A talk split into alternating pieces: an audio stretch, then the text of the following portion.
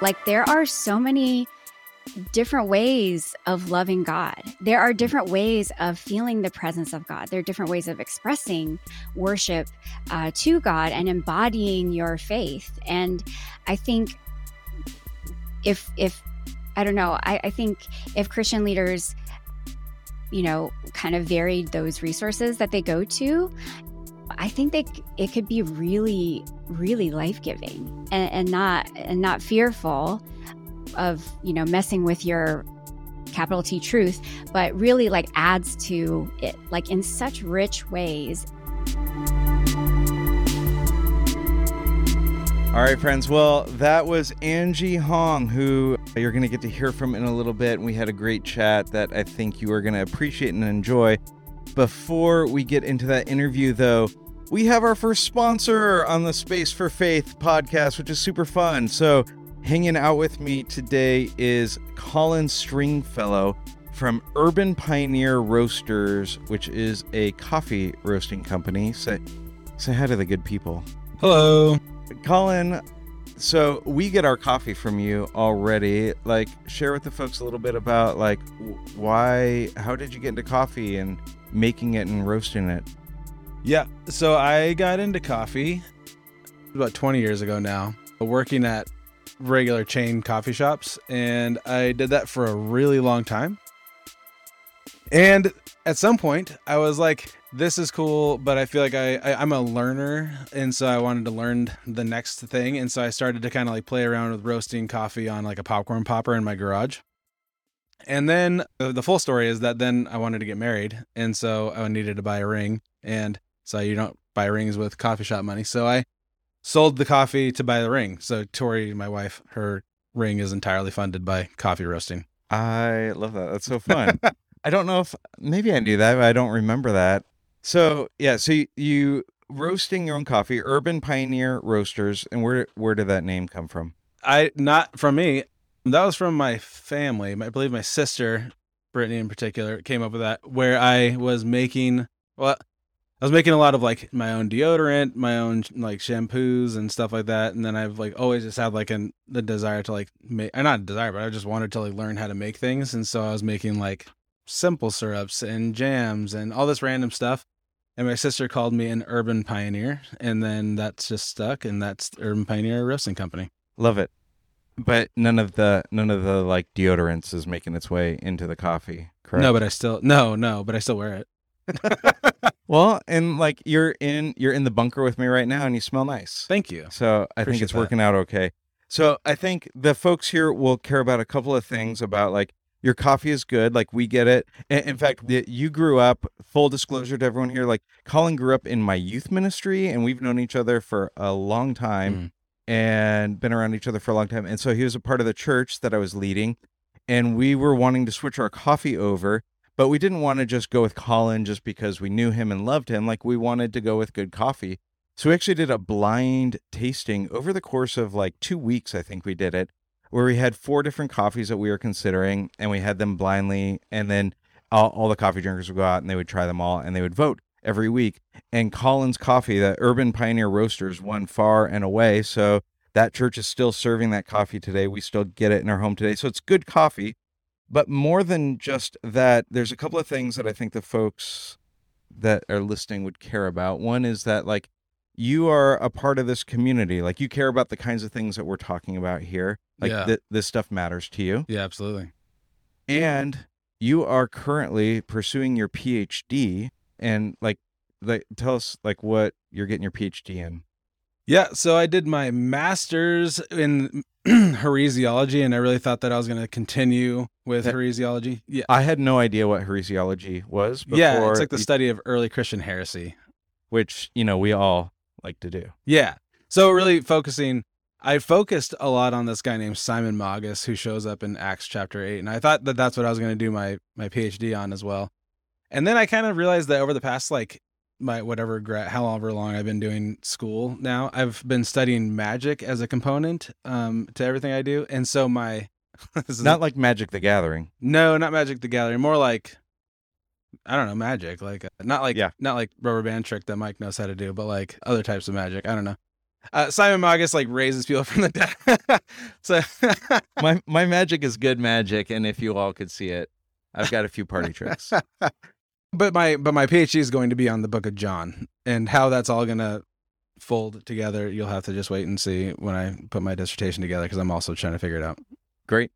So the thing for Colin is that just like he was raising money for a ring, he is working his way through his PhD program. And now he's married and he's got a couple of kids. Mm-hmm. And so this is one of the ways that he's paying the bills is with Urban Pioneer Roasters. So for folks that are interested in the coffee, given it like trying a, a pound, you buy a pound at a time. Is that how Yeah. we do it? So that buy a pound of it. What kinds do you have? Like I was just talking to you on the way in. Uh, that we get different ones from you on a regular basis, and the one we had a couple of weeks ago, I think you said was a Honduras coffee. Yeah, it was super good. yeah. I don't know how to pronounce the second part to it, so um, I won't even try because my Honduran friends would be frustrated out there. But it's a so it's a Honduran. It's pretty fruity. It's got some fruity notes to it, but it's also pretty subtle. And then I also have a China right now that I'm roasting, which is this is like one of China's first like specialty coffees that they have pumped out because they're known for their teas, and this is the first coffee that they have produced. And so I've been doing that. Well, so if the fine folks want to get a pound of of China coffee, of Honduran coffee, and give it a try, where do they find you? How do they get in contact with you? Yeah, so you can go to UPR Coffee, all one word, on Instagram. I don't have a website or anything like that, so don't get too excited. UPR Coffee for Urban Pioneer Roasters. yeah, So UPR Coffee on the Instagram and send you a message on there. yeah, yeah. Just send me a message. So as you can tell from the guy who makes his own soap, makes his own jam, makes his own deodorant, all this stuff, the internets are not the thing that like he's spending his time on. What he's instead spending his time on is making some good coffee for the fine folks.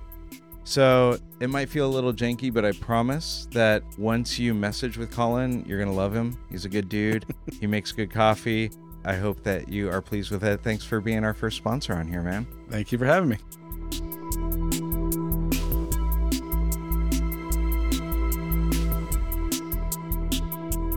Angie Hong is with us on the podcast today. And Angie, you you're a worship leader, writer, speaker out in Durham, North Carolina. Hmm? Is that all right so far? That is all correct. I haven't messed anything up yet. No. All right, good. Good. Angie, we got to meet at at a gathering that happened out near your neck of the woods out in Raleigh. I think it was last year. Mhm. and I just got super fascinated by you and found out we had a bunch of friends in common.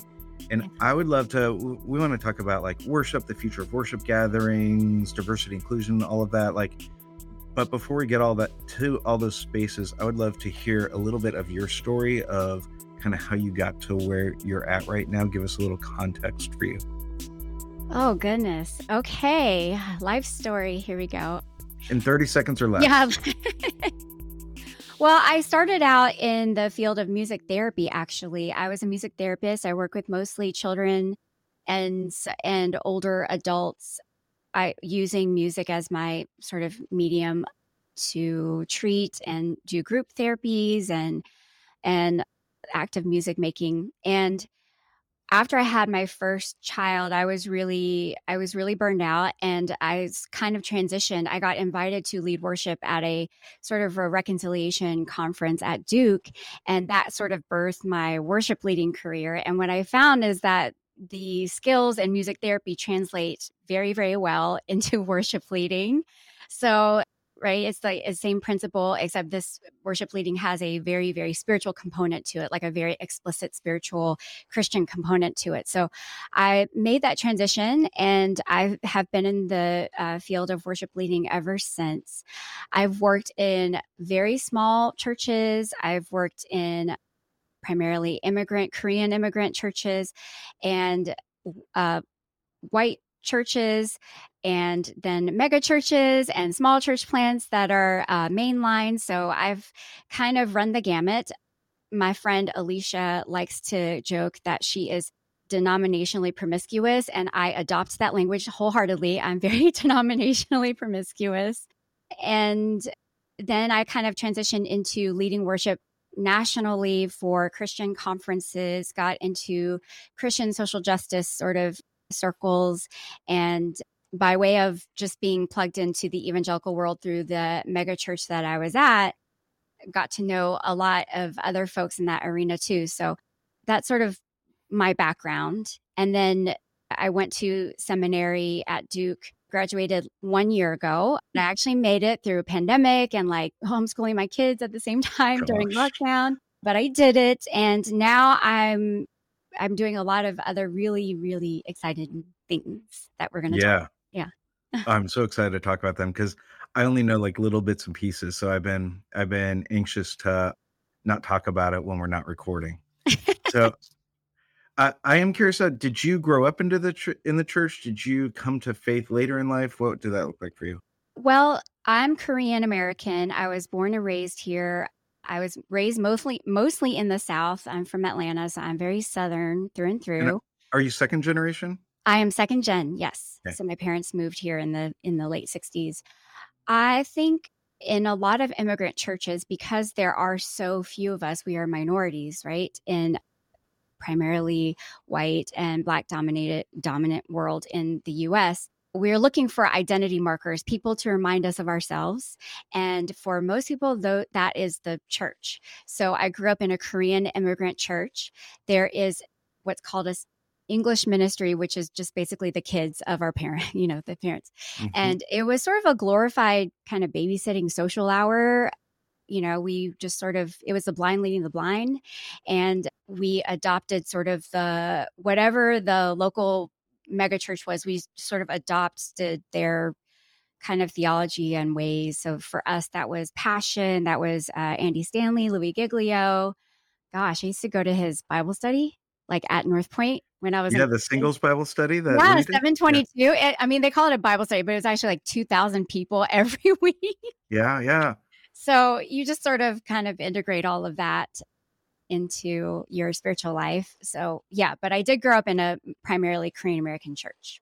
Okay. I'm curious, like at before we even get into like kind of where is where is worship stuff heading, where's the church heading? What are some of the things from that experience that you still feel sort of drawn to that you're like, I know as we, especially those of us that like grow up in church experiences, like we sometimes are, it's easier to demonize some of the stuff that we're moving from. Oh, mm-hmm. and I'm kind of curious what some of the things are for you that you're like, oh, these are some of the things that like I appreciated about that that I want to still hold on to as we reimagine the future. Yeah, yeah. Thank you for asking that question. Yeah. So I think the the the really great gifts of being a part of an immigrant church. And I won't speak for all immigrant churches, and I'm not going to speak for all Korean churches for sure. sure. But in my experience, there are just certain things that our our church and our community did that I have not seen since that I really really miss actually. And that is when a new immigrant moved to the United States, the church had a pot of money for these newly arrived immigrants to help get them started in the life in America, whether that was, you know, connecting them with different business opportunities and owners or a job or setting them up with housing or like this is where you should live this is this is where the grocery store is just like orientation into the united states and it was a really great way to like just you had a built-in community when you moved here. You weren't starting from ground zero. So i i love that. The other thing that i really really miss is we would go to church and this is the only time i would hang out with people like me it was the only time where I didn't have to perform. I didn't have to translate anything right. I could just be me. And we spent the whole day together. Sunday morning, you get there early, you know, parents go to choir practice, the all the kids get together, the youth group would get together and we would just hang out. Then we would have church or we would, you know, do our made up liturgies and yeah. you know, like adopt things here and there. And then after church, we would go out to eat. We would play soccer. We would go to basketball games. We would just hang out all day. And I remember just week to week, we would teach each other how to play guitar. None of us are trained guitarists, but we taught each other how to play guitar. We had this huge songbook full of like our favorite, you know, oh my gosh, it's gonna date me, but Vineyard, like you know, all these Yeah. songs that you know we had the chords to, and we would just learn to play them. We would just like sing all day. I mean, sing and play all day, and we go home at night, and it was just like that every day. And the church served lunch every week, and those are things that I miss. Is like just that deeply connected, like communal. It was like a liturgy all in itself in like one day. It it wasn't. Yeah. It went so beyond the worship service itself. The worship service itself was maybe like the least meaningful. I mean, I know that sounds horrible, but it was sort of like the least meaningful thing. The the most meaningful was just like that fellowship, you know? Yeah. Yeah. I love that. I love the idea of all of that as a liturgical experience. Yeah. And that was reminding me just a few weeks ago, I was, I went to visit my home church and I hadn't been there in mm. years. Yeah. And it's this little church and there's so many things I have so many issues with. I mean, it's mm. nationalistic, it's fundamentalist, Okay. Okay. Yes. it's yes. patriarchal, it's like women can't even serve communion. It's, it's Mhm. all the things that they were, they're celebrating the 30th uh, anniversary of the pastor there, and he had been giving me my first job in ministry. He'd been really meaningful to me in different ways. Mhm. So I went to like honor him and be there for it. And when I left, I had this like weird, almost like grieving experience where like I found myself like weeping when I left. And I mm. was trying to process like, what do I miss about all because there's so many things here that like these are all the things I think are wrong with the church. And and I realized the thing that I missed was that familiar like family experience that I had had growing up where like we were in each other's homes all the time and we Yeah. were like doing like and I haven't had that same experience in a church since then. Yeah. Same. Same. I, is it is it hard, Mike? Is it hard? Is that hard to replicate? I I don't understand.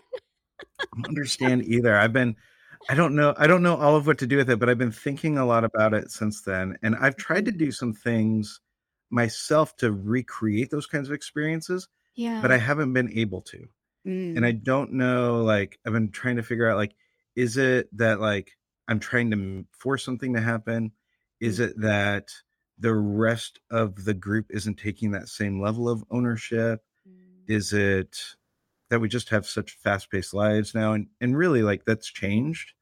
You know, I was I was born in 78 and even like I played sports growing up, but rarely was sports on Sundays at the time. So like you had this you just had a Oh, more God. flexible life and calendar then, right?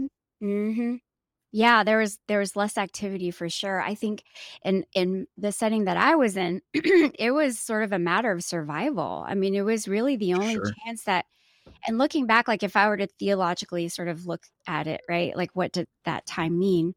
It's like we are we are created in the image of God and we are image bearers. But when we don't see people that kind of reflect that back to us or we we don't see enough that's reflected back to us of that of that identity and the unique ways that in which we are created we start to really doubt it you know? Like oh my i'm weird i'm an alien i'm a perpetual foreigner and i think uh, being there as a matter of survival to to understand what it meant to have hold both korean cultural values and american cultural value like what that means to fuse it or like how how it how often it clashed and like how to figure it all out i mean we needed each other through those times and i don't know if there's like that same sort of reliance or like mutual like understanding or like mutual reliance on each other now i don't know maybe we Yeah. um, so And do you feel like that's that's true in immigrant communities still? Is it like as you integrate more into American society, you move towards more individualization? I think I think I think the Korean culture I think it's kind of stayed the same because of course there's always going to be immigrants coming and more and more are coming and so that space is very needed but I think the second gen and third gen maybe don't see a lot for them there anymore for a lot of different reasons kind of you know because there's other places to learn about your cultural sort of identity and your ethnic identity besides the church and Okay. yeah and so they eh, so there's just been a huge decrease i think all around in churches but i think in those churches especially Okay. So I I want to make sure that we jump into talking a little bit about like where you see the church heading, where you see Yeah. worship gatherings heading. And so you've had all these different kinds of experiences large churches, small churches, church plants, denominationally promiscuous, engaged in all the things. And and so like as you're doing that, you're starting to create some things yourself and gathering community around to be creating some things. Tell me a little bit about like what you're thinking about, what you're seeing, where where you see or where your hopeful trajectories are headed. Yeah. Well, when I was in seminary, I had a chance to really digest and process and synthesize everything that had happened the years prior. So I I started working at Willow Willow Creek, Chicago, um, right before the 26. So so think about this time. Okay. Right before the 2016 election is when I started working. Okay. And then I left in 2018, which is when kind of things started unraveling in in really really big ways with the senior pastor. And so those are two very very intense years.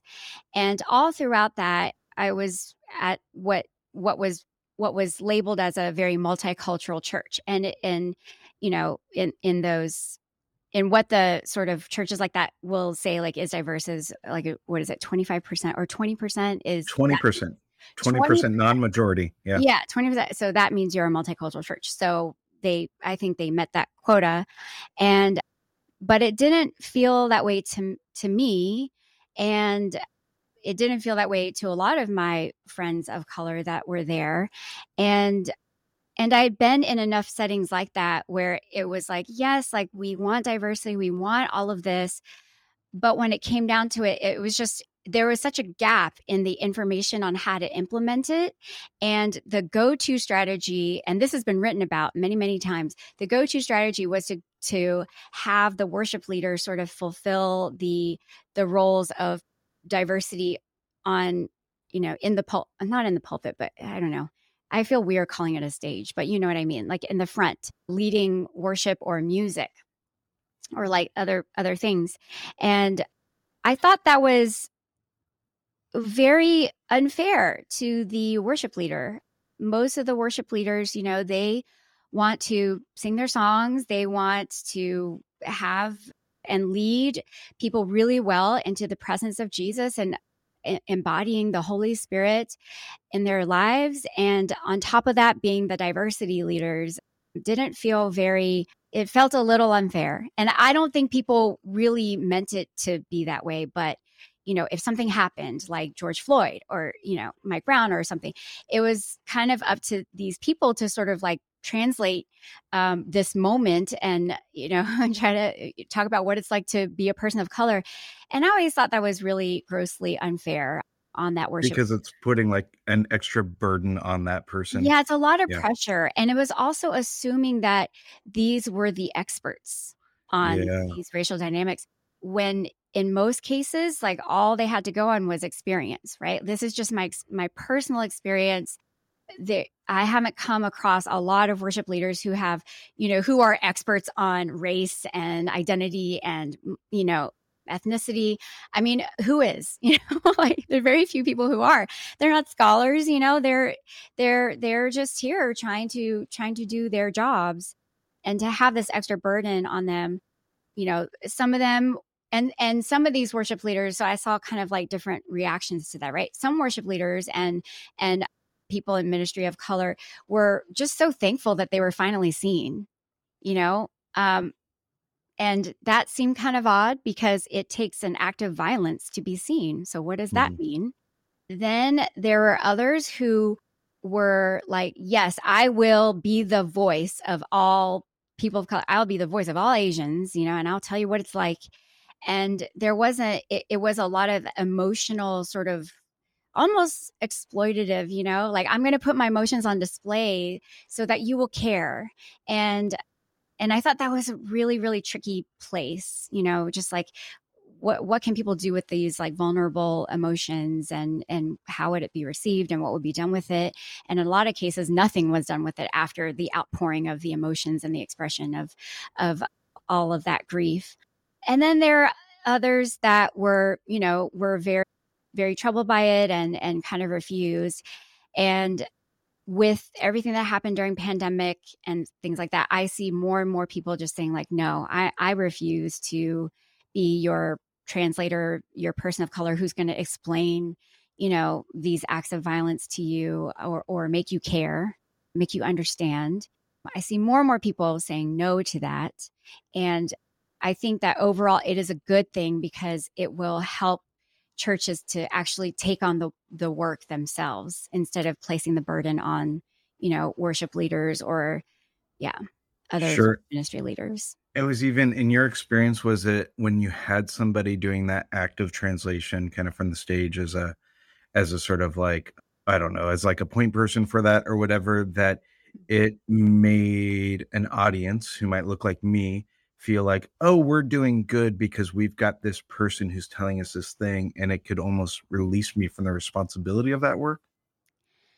i def i mean i definitely think that is a huge part of it right by having somebody who is a part of your church community you may not even know them right but there's somebody on stage who's leading you uh, to kind of tell you what the work is and like that they've done the work or, or whatever that it translates into you you have done this work because you have listened at the the feet of a person of color. And yeah i, I think there have been very few congregants and leaders who have taken more steps into that. And so then this cycle starts happening almost like a very codependent i kind of label as like is this codependence? Do you need some sort of shocking event a, a you know violence in order to like enact this like cycle where you get the person of color to do the thing and then you feel like relief and feel better and then kind of things stay the same and then things keep happening again it just happens over and over and over again so i think if more people stop the cycle i think there can be maybe some change i don't know i'm hopeful Yeah. Yeah. Yeah. So what does that like translate into moving forward in terms of yeah sorry getting to the no, no, no, it's great. No, it's actually re- a really helpful framing because I feel like I certainly have contributed to those sorts of cycles. Mm. And so um hi yeah, so yeah like how is that not how is that not the thing going forward? How is that uh, what what's a better, more beautiful, more life-giving, more holistic way to move forward? yeah I mean, I do believe in the church, even though I don't go right now. I'm looking. I'm looking, Mike. I'm on the hunt. Um, so, all you hundreds of listeners who are listening, If you know for church. If you know of anybody, you know of anything in the the Durham the Durham area. but I think I'm very hopeful. I have seen more and more people sort of learning, reading, reading more, and not just about sort of anti-racism or or uh, what is it? A racial reconciliation. I, i've seen people kind of doing i don't know a, a lot of like uh, listening to a lot of different theologies. And this is what the i think this is where i think christian leaders can take maybe a slightly different approach or more nuanced approach as christian leaders is there is so much out there in terms of theological materials and biblical interpretations coming from people uh, of color who come from different traditions, eh, who have a different type of narrative, especially here in the United States, but even all over the world. And there is so much out there. I mean, I didn't even know about it really until I was way into adulthood. I didn't even know these things existed, these theologians and these writers and these great leaders existed. I had to like go actively hunt for them. But once you're exposed to different sorts of Christian thoughts coming from different places, different people, I think you get a sense of, wow, like there are so many different ways of loving God. There are different ways of feeling the presence of God. There are different ways of expressing worship uh, to God and embodying your faith. And I think if if I don't know, I, I think if Christian leaders, you know, kind of varied those resources that they go to, I think c- it could be really, really life giving and, and not and not fearful of you know messing with your capital T truth, but really like adds to it, like in such rich ways. And I've seen more and more pastors do that, you know, starting. I mean, I have seen white pastors read things like, you know, James Cone. I mean, you could start there, Mhm. or Cornel West, or even W.E. Du Bois in, in a way, and different Christian leaders and their theology. Like even reading up on the theology of Martin Luther King Jr. can be really helpful instead of like the platitudes, like really deep dive into like his theological thoughts because he had some really Yes. amazing writings. I remember I had to read Howard Thurman's Jesus and the Disinherited, Yes. Which Oh. Dr. King kept in his uh, pocket with him all the time when he traveled. And so the first time I read it, I think I might have been in seminary. I think that's probably when I had to read it. Mhm. And then I returned to it years later after I'd done some like other kinds of work. And when I returned to it, I, re- I had the same book that I had used then in seminary. I first read it. And as I was reading it, I was reading my notes in the margins, and I was so like embarrassed by the way that I had engaged with Thurman's work at that point. Really? That the, th- oh, I was discrediting things left and right. That I was like, Oh, yeah. I would write like in the margins out of context and like underline things. And one of the things that I realized for me was that like I needed the uh, like I needed to engage these things at a point Mhm. where like I was defensive and had walls up around it Mhm. and and then I needed to re-engage them later and I couldn't just like I wasn't just going to be ready to receive it I kind of had to like work my way into it and I don't remember I was going I was going somewhere with that that I don't remember but all, all of that to say like that that was this like this realization for me of like oh this has been like working on me in different ways Mhm. and I'm going to receive this in different ways and I I needed that then but I probably need it more now Can I ask you some questions around this, Mike? Because I think this Okay. this this is the thing, right? Like, so when you're writing your notes in the margins and you are discrediting, I mean, I, I saw plenty of that. I see plenty of that happening, and now even. And my question to you, like, where, yeah, like, why do you think that was? Was it, and what changed for you? Like, what made you go turn around, turn back around, and and revisit some of those? Yeah. Um so it'll take me a little bit of a rabbit trail to get there. So when I Okay. let, let me tell you another story first. When Okay. Okay. I, I don't know if I've actually told this one in any kind of public setting because I feel really embarrassed about it. I was in uh, my first two years of college. I was in community college, and I was going. I was in an English class, and we read uh, Dr. King's "Why We Can't Wait," Mm. and then we were having class discussion on it. And I got in a very tense, like verbal fight with with a young black woman in my class over essentially reparations. And of her arguing for it and me saying like i didn't own slaves. My family didn't own slaves. Yes. like why should i be held responsible for Mhm. like right? So a lot of that had to do with like eh, those were never things that my parents said to me but a lot of that had to do with my social location right and i didn't realize how much it took me a long time to realize how much that was affecting the, my worldview and all the things that i was seeing. and it was only through the like um eh, that woman didn't convince me because like at that stage there's probably two things for me one is i wasn't probably open to hearing her Mhm. and the other was the way that that out of her passion made me feel backed into a corner and when i feel backed into a corner i'm going to double down on where i'm at Yes. and so i'm Mhm. going to come back stronger because i want to be right Yep. so honestly what changed was probably like i i've been pretty committed to to reading a lot and trying to be curious and i would say the people that i respect when i would read would open up different little doors and there were these like little cracks that would open up and so some of it was through personal conversations with people that didn't that i wasn't being put on the defensive with Mhm. that were secure enough in where they were that they were able to be like you're an idiot but they they didn't need to say that to me like they um and they could share like so i would hear experiences like even i have a lot of family connections and law enforcement stuff but it wasn't until like my black friends started sharing with me their regular experiences i was like oh i need to open my eyes up to your experience is different than what mine is and then really a lot of it had to do with reading genuinely. Like it was just like I was just really committed to like I'm just going to keep reading things that make me feel uncomfortable because I think that I need to do that to grow and stretch and learn. So I Mhm. feel like I'm still really really early in a lot of like figuring this kind of stuff out and understanding and doing my own work, but but I Mhm. feel like that started like that's the kind of stuff that like would cause me to read Thurman later and be like, "Oh my gosh, I was such a jackass."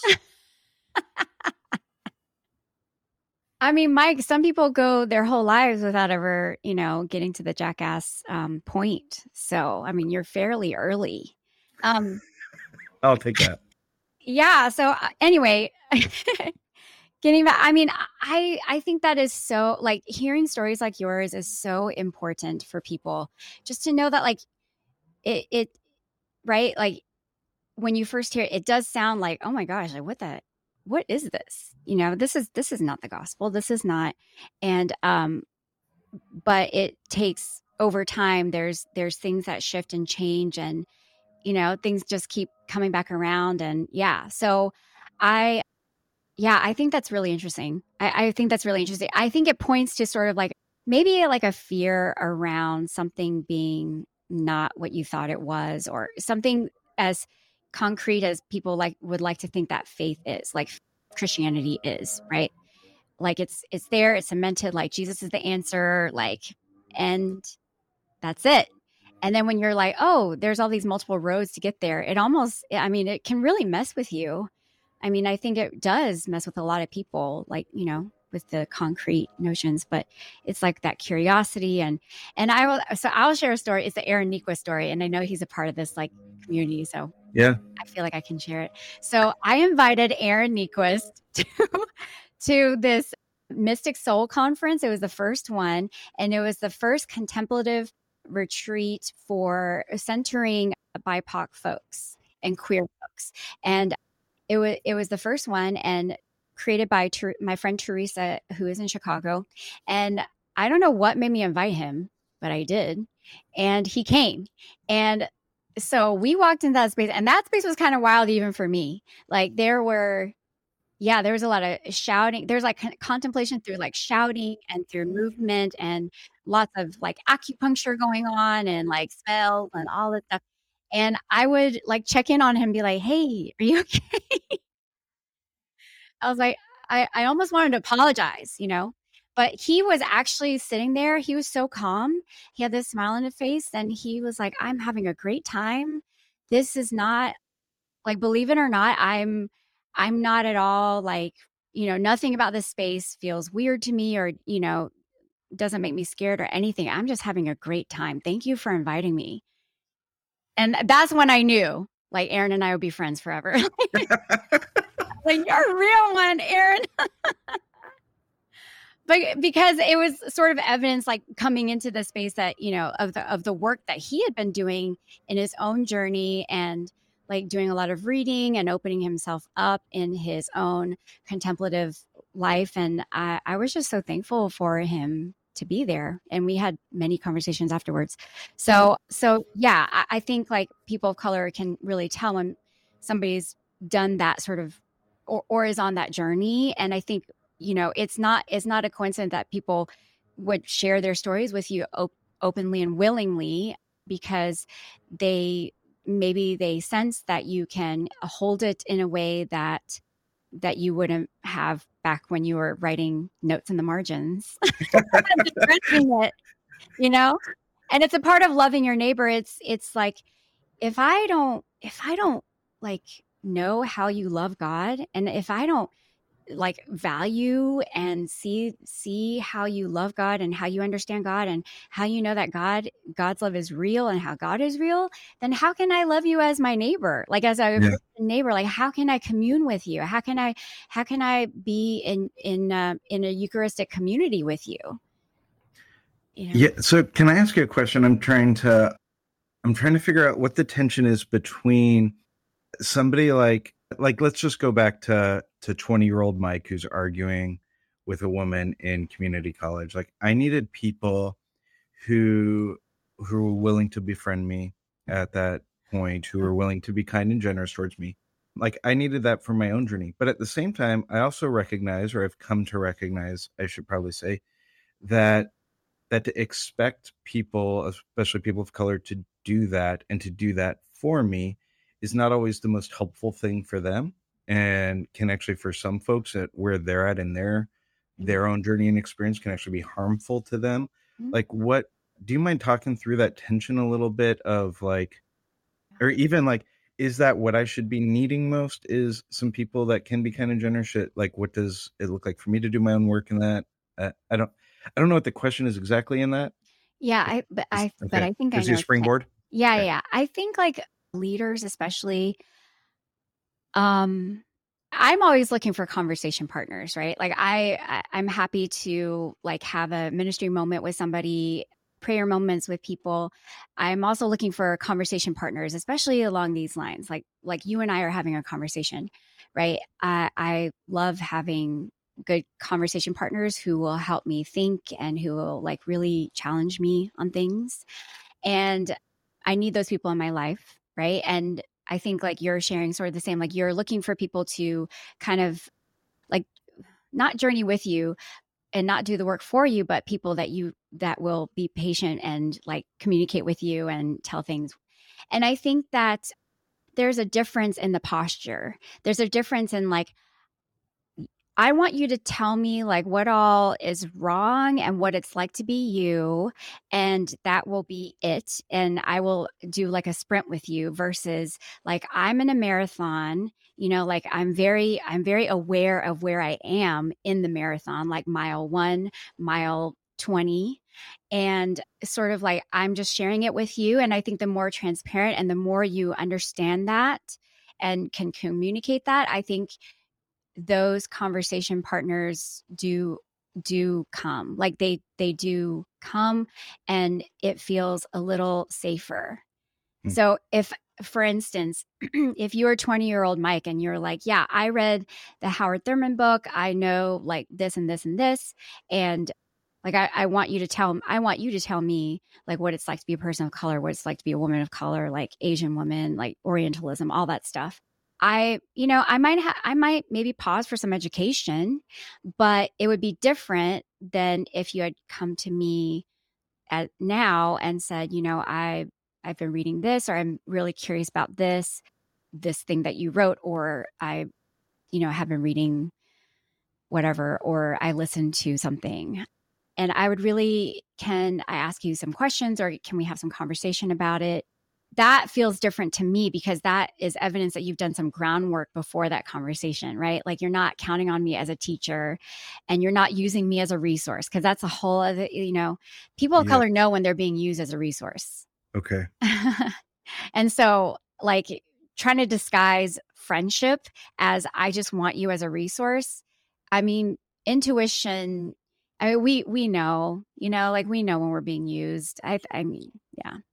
Yeah. So yeah, I think there's a big difference there. And Google is free, you know, you can Google a lot of people, you can Google a lot of stuff. Google is free. What I'm hearing you say is like that the way that that one of the ways maybe or maybe a really significant way that the church moves forward is not necessarily through like tokenism not necessarily through like let's make sure we have a diverse stage and somebody who's something significant happens and we're responding to it but actually like that the work underneath that or behind that or before that is paying attention to listening to learning from a diverse set of voices that are coming from different angles experiences tribes that are all trying to uh, make sense of the christian story but that are expanding the way that we think about it which is then translating into different ways that we engage in what church looks like what liturgies look like. Is that is that a fair sort of summary yeah, and if there if I see sort of evidence of that engagement, I think that's important too. Beyond sharing personal stories and experiences. I think there if, if there's like some if it yeah, because right, like being a Christian should it it costs something to be a Christian or it should. And I think that when we in our steps in action, when we take those bold steps in action and when we follow like our convictions and we've and we kind of follow it through there's there's sort of evidence of that right? And i think that becomes very clear too that that we can have a conversation. We can have an honest conversation. We can you know we can move forward together. Yeah. Yeah all right so you're involved with a few different things right yes. now probably a, probably a lot of things yeah are you all right what where do you want to start in talking about the things that you're engaged in? Do we want yeah, to start yeah, yeah. Commons? Yeah, let's talk um, about Kinship Commons. Okay. Yeah, yeah. So with Kinship Commons, right? So saying because this ties into what I just said, you know, thinking about the worship leaders of color or on the who are marginalized, who you have felt used, do feel pigeonholed in a way, have been sort of policed to show like part of themselves, but not the whole thing whose multiculturalism has been accepted, but their the racialization of themselves have not been accepted. We have all these like worship leaders that have great gifts and songwriting and arts and all of these things who are just dying to express themselves and their faith through these gifts that they have and no sort of platform in which to sort of do it in. And so Kinship Commons, we realize that moving forward that liturgy, which has largely been, you know, kind of formulaic and contained, contained as in like just right here, like not going beyond that. What are ways that Kinship Commons can really speak into that moment? We are four women of color. That automatically sets us apart from every other worship collective in the world. yeah, I don't know. I don't know. Uh, I mean, I'm world. not super familiar in the worship yeah, space, yeah. but none that I know of. Yes, me as well. I mean, there are no, I yeah. Anyway, but there are four of us, and we want to create like meaningful. We want to curate sort of worship experiences that help people in this in this time that we're in, kind of feel less fragmented, right? So so more connected in a very fragmented sort of world that we find ourselves in a reconstitution of embodiment of our faith when so much of that of our embodiment has been cut off or you know enslaved or policed or or things like that and we want to really like have things that are uncontained and beautiful and sort of that point to curiosity and the mystery of Christ you know yeah that kind of leads to this openness that that we talked about that helps people connect to the divine and to each other. So that's sort of what we're what we're doing. And it's exciting. I have a great team. I have the greatest team in the whole wide world. They are you know, three three others. So there's me and then there's Julie Julie Tai who is the chapel director at Fuller Seminary. There is Jen Guerra, who is originally from Guatemala, and she is a, a phenomenal preacher and really understands the difference between transliteration and translation. She could blow your mind. I mean, it's just amazing what she's got. And then we have Tamisha Tyler, who is a theopoetics, like she used to direct the this organization called ARC, which is Arts, Religion, and Culture, which is theopoetics. So sort of like the art of the words to bring about theological like insight and meaning and spirituality. I love I've never heard that term before. Theopoetics. I like Theopoetics. Yeah, it's a whole field. It's it's a lot of academic stuff, but it's sort of saying like we want to sense and know these theological sort of findings in different ways. So there's a lot of poetry involved. There's a lot yeah. of poets. Yeah. And yeah. what does like the tangible work end up looking like? Is it song creation? Is it like going into spaces and helping to create liturgy in those spaces? What does what does it end up looking like? Yeah. Right now we want to there's two sort of things, right? So we do we are working with uh, organizations and conferences and different things to help restructure their gatherings and bringing liturgy to the entire thing not just like the 20 minutes in the beginning and and the saturday night experience you know? Yeah, like sure. we're we're like we're working with one conference right now that's in a boutique hotel. There's like art everywhere. And we're helping bringing worship liturgy and spiritual formation throughout the entire time that they're there, throughout the entire weekend, and not just right before the speaker comes and does their thing and that will involve like you know moving our bodies in different ways you know having different moments outside and in the in the hotel. I mean there's all sorts of ways that we're thinking through it. And then the the people that we contract with right to to do the music and the spoken word and all the liturgy those folks um, are all people of color and we're helping to bring about sort of more freedom in that artistic lens that they will bring to the liturgies. So we have like kind of one main goal and that involves like a minor goal, you know? Yeah. Yeah. I like a lot. So would this be a thing that like churches that are trying to figure out um yeah, how to how to move forward, how to be more holistically engaged, that they would bring you all in to help them shape the way that they're thinking about their worship services as well? So I say yes even though that's not There's a lot of like I'm seeing a lot of hesitation. I know, I know, I know. so- Because eh, let's see, it's really hard. I mean, I just want to, as a worship leader myself, who's done it many years, right? It's really hard for worship leaders to. They got to meet deadline every Sunday. Yep. And that's hard. There is limited time. And so we don't want to be the ones to be like, okay, well, you know, we'll create the stuff for you and you just do it. We don't want it to be that like practical. I don't know. We want Okay, to invite people to experience. So whether that's a retreat or a conference space or or some sort of gathering outside of your every Sunday sort of thing, to kind of um, yeah, have that experience, and maybe you might take something from it and make it more tangible in your own Yes. local community. Does that make sense? Yeah, we we don't get too granular right now because we we really feel like people want space for relief and release and healing and those transformative spaces is sort of like where we want to be at. Yeah. Yeah. And will you all put on your own sort of gatherings at some point, or will it always be like helping? No, you will do some of your own. We will. We will. Yeah. Good. Right now, like we've linked up with organizations because we want to flex those creative muscles. And then that will, you know, and then once we get that going, we're going to host our own sort of gatherings, which is like a whole other ball game too. It it is a whole other ball I game. know. You know this. Um, Help I know it.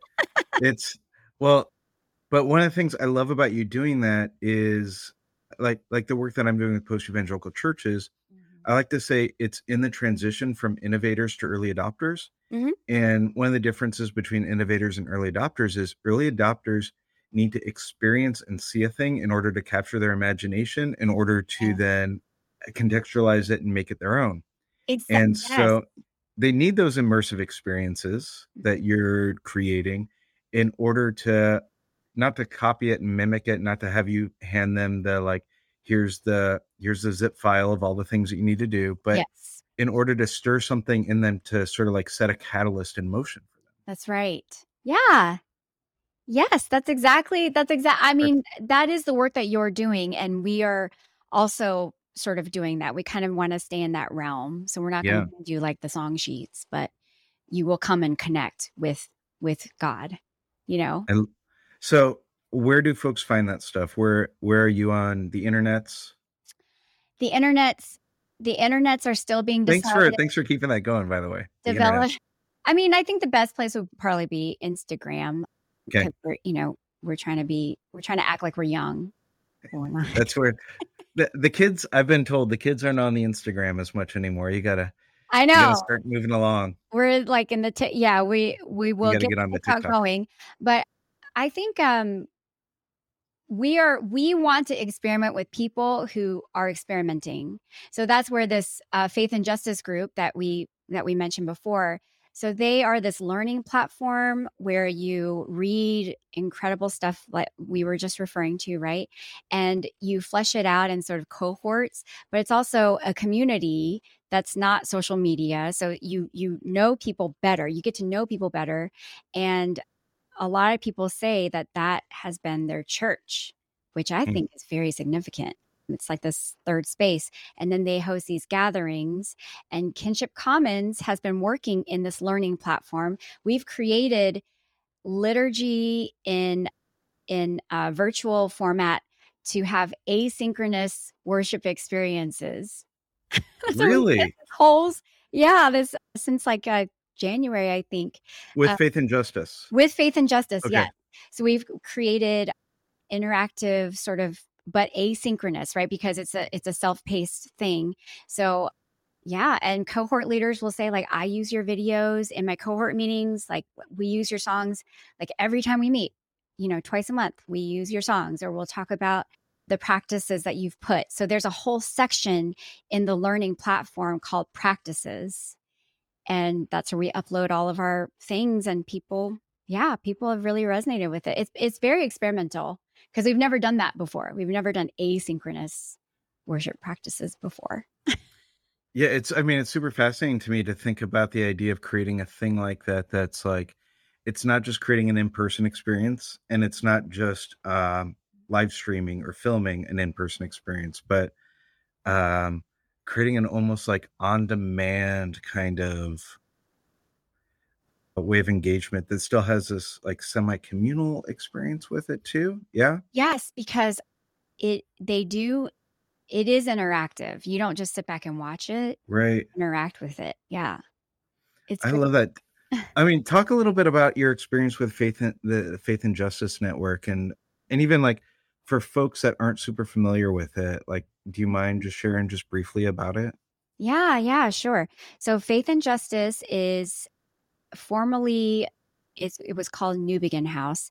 It this learning platform has existed for about 10, 11 years now and it's and Faith and Justice is spearheaded by a man named Peter Choi who is a he is a legit historian. I mean, he's a pastor for sure, but he is a historian. Yeah. He yeah. And I think like instead of teaching in a in a seminary, which he could totally do, he has created this learning platform. And so people you can sign up on a monthly basis or you can sign up for the entire year. And every month there is a theme and there is a primary reading with some secondary readings. And usually the author of the book will give a webinar. So we have like Cole Arthur Riley coming up. Last year we had Kristin Du Mez and Allison Barr, right? They came and some other people I can't think of right now, but they all came and they, you know, they were the ones teaching their own book. And then you meet with cohorts. You can sign up for a cohort to further have a discussion and flesh it out. And you do a liturgy together and you answer questions together. And it, it's, yeah, it's, it's kind of, it's a great community. And I, I didn't think it would be like a community, but it, it has. It has mm. been a community. That's neat. And it's really affordable, I think, too. Like it's Super affordable. Yeah, Yeah. it's it's like only like $20 a month. And then if you sign up for the whole year, it's like you you can pay lump sum for it. And then what they also I don't know if they advertise this just as much, but if you're in seminary, you can some seminaries they have partnership with. So you Right, right. credit. You get you get academic credit for taking this like as a class. Yeah. Kind of really cool.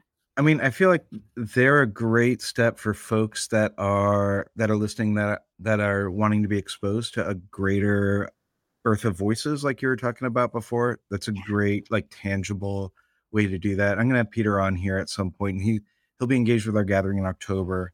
Yeah, gosh. Angie, am, are, are we as we're getting close to I mean, I've kept you for almost an hour here. So are are are we missing anything that that you wanted to make sure that we hit on before we close out? like you said with Howard Thurman, you had some like, oh, and we're venturing into new sort of like worship practices and we're highly experimental. And I think like what kind of gave me the green light to do that, and I don't know when you got the green light, but for me, I was always stuck on like it has to be, you know, this a certain way or there always has to be these components. But I think like a, a while back, I was really into labyrinths. I got really into labyrinth, like walking labyrinths. I think they're very really amazing practices, right? And I've seen some really beautiful labyrinths that are in churches and even outside, but like I've seen really beautiful churches that have beautiful labyrinths. And when I learned that the history of the labyrinth was like so pagan, I was like, all right, when it comes to worship, all bets are off. Like we're going there. we're going there. And I'm excited. I'm very excited. And I hope that other people feel excited about that too. Just come and find us, find me anytime. And you know, I mean, I, I'm I'm here for it. Yeah. I think that's mostly what I wanted to say. Yeah. Yeah. All right. All right. Well, when you think of the other things that you want to say, we'll we'll schedule another one of these. I mean, it only took us like six months to get this one on the books. I know, right? Well, you're Uh, you're the well, you know, I wanna- I had to get on the waiting list to be on this podcast. So oh gosh. All right, Angie, where do folks find you who want to be able to follow up? Because because I want the folks to pay you lots of money and to Aw. um, I will And, have to uh, accept the money. Um, yeah, I again, I'm on Instagram. Angie Kay Hong. You can also go to my website, but it's very, very outdated. It'll, uh, it'll probably redirect you to my Linktree too. But I, I write a fair bit on this topic and other topics, including being Asian American. So if you just find me sort of um, Instagram um, under my name, Angie Kay Hong, K A Y, A N G I E K A Y H O N G, then you can find like sort of everything right there. It's wonderful. Yeah. So good. Angie, it's really kind of you to make some time today. I'm really um, excited to hear about the work that you're doing. I'm really excited for the potential of of folks being shaped by that, of churches being shaped by that. And so, yeah, thanks for sharing all that with us. Thanks, Mike.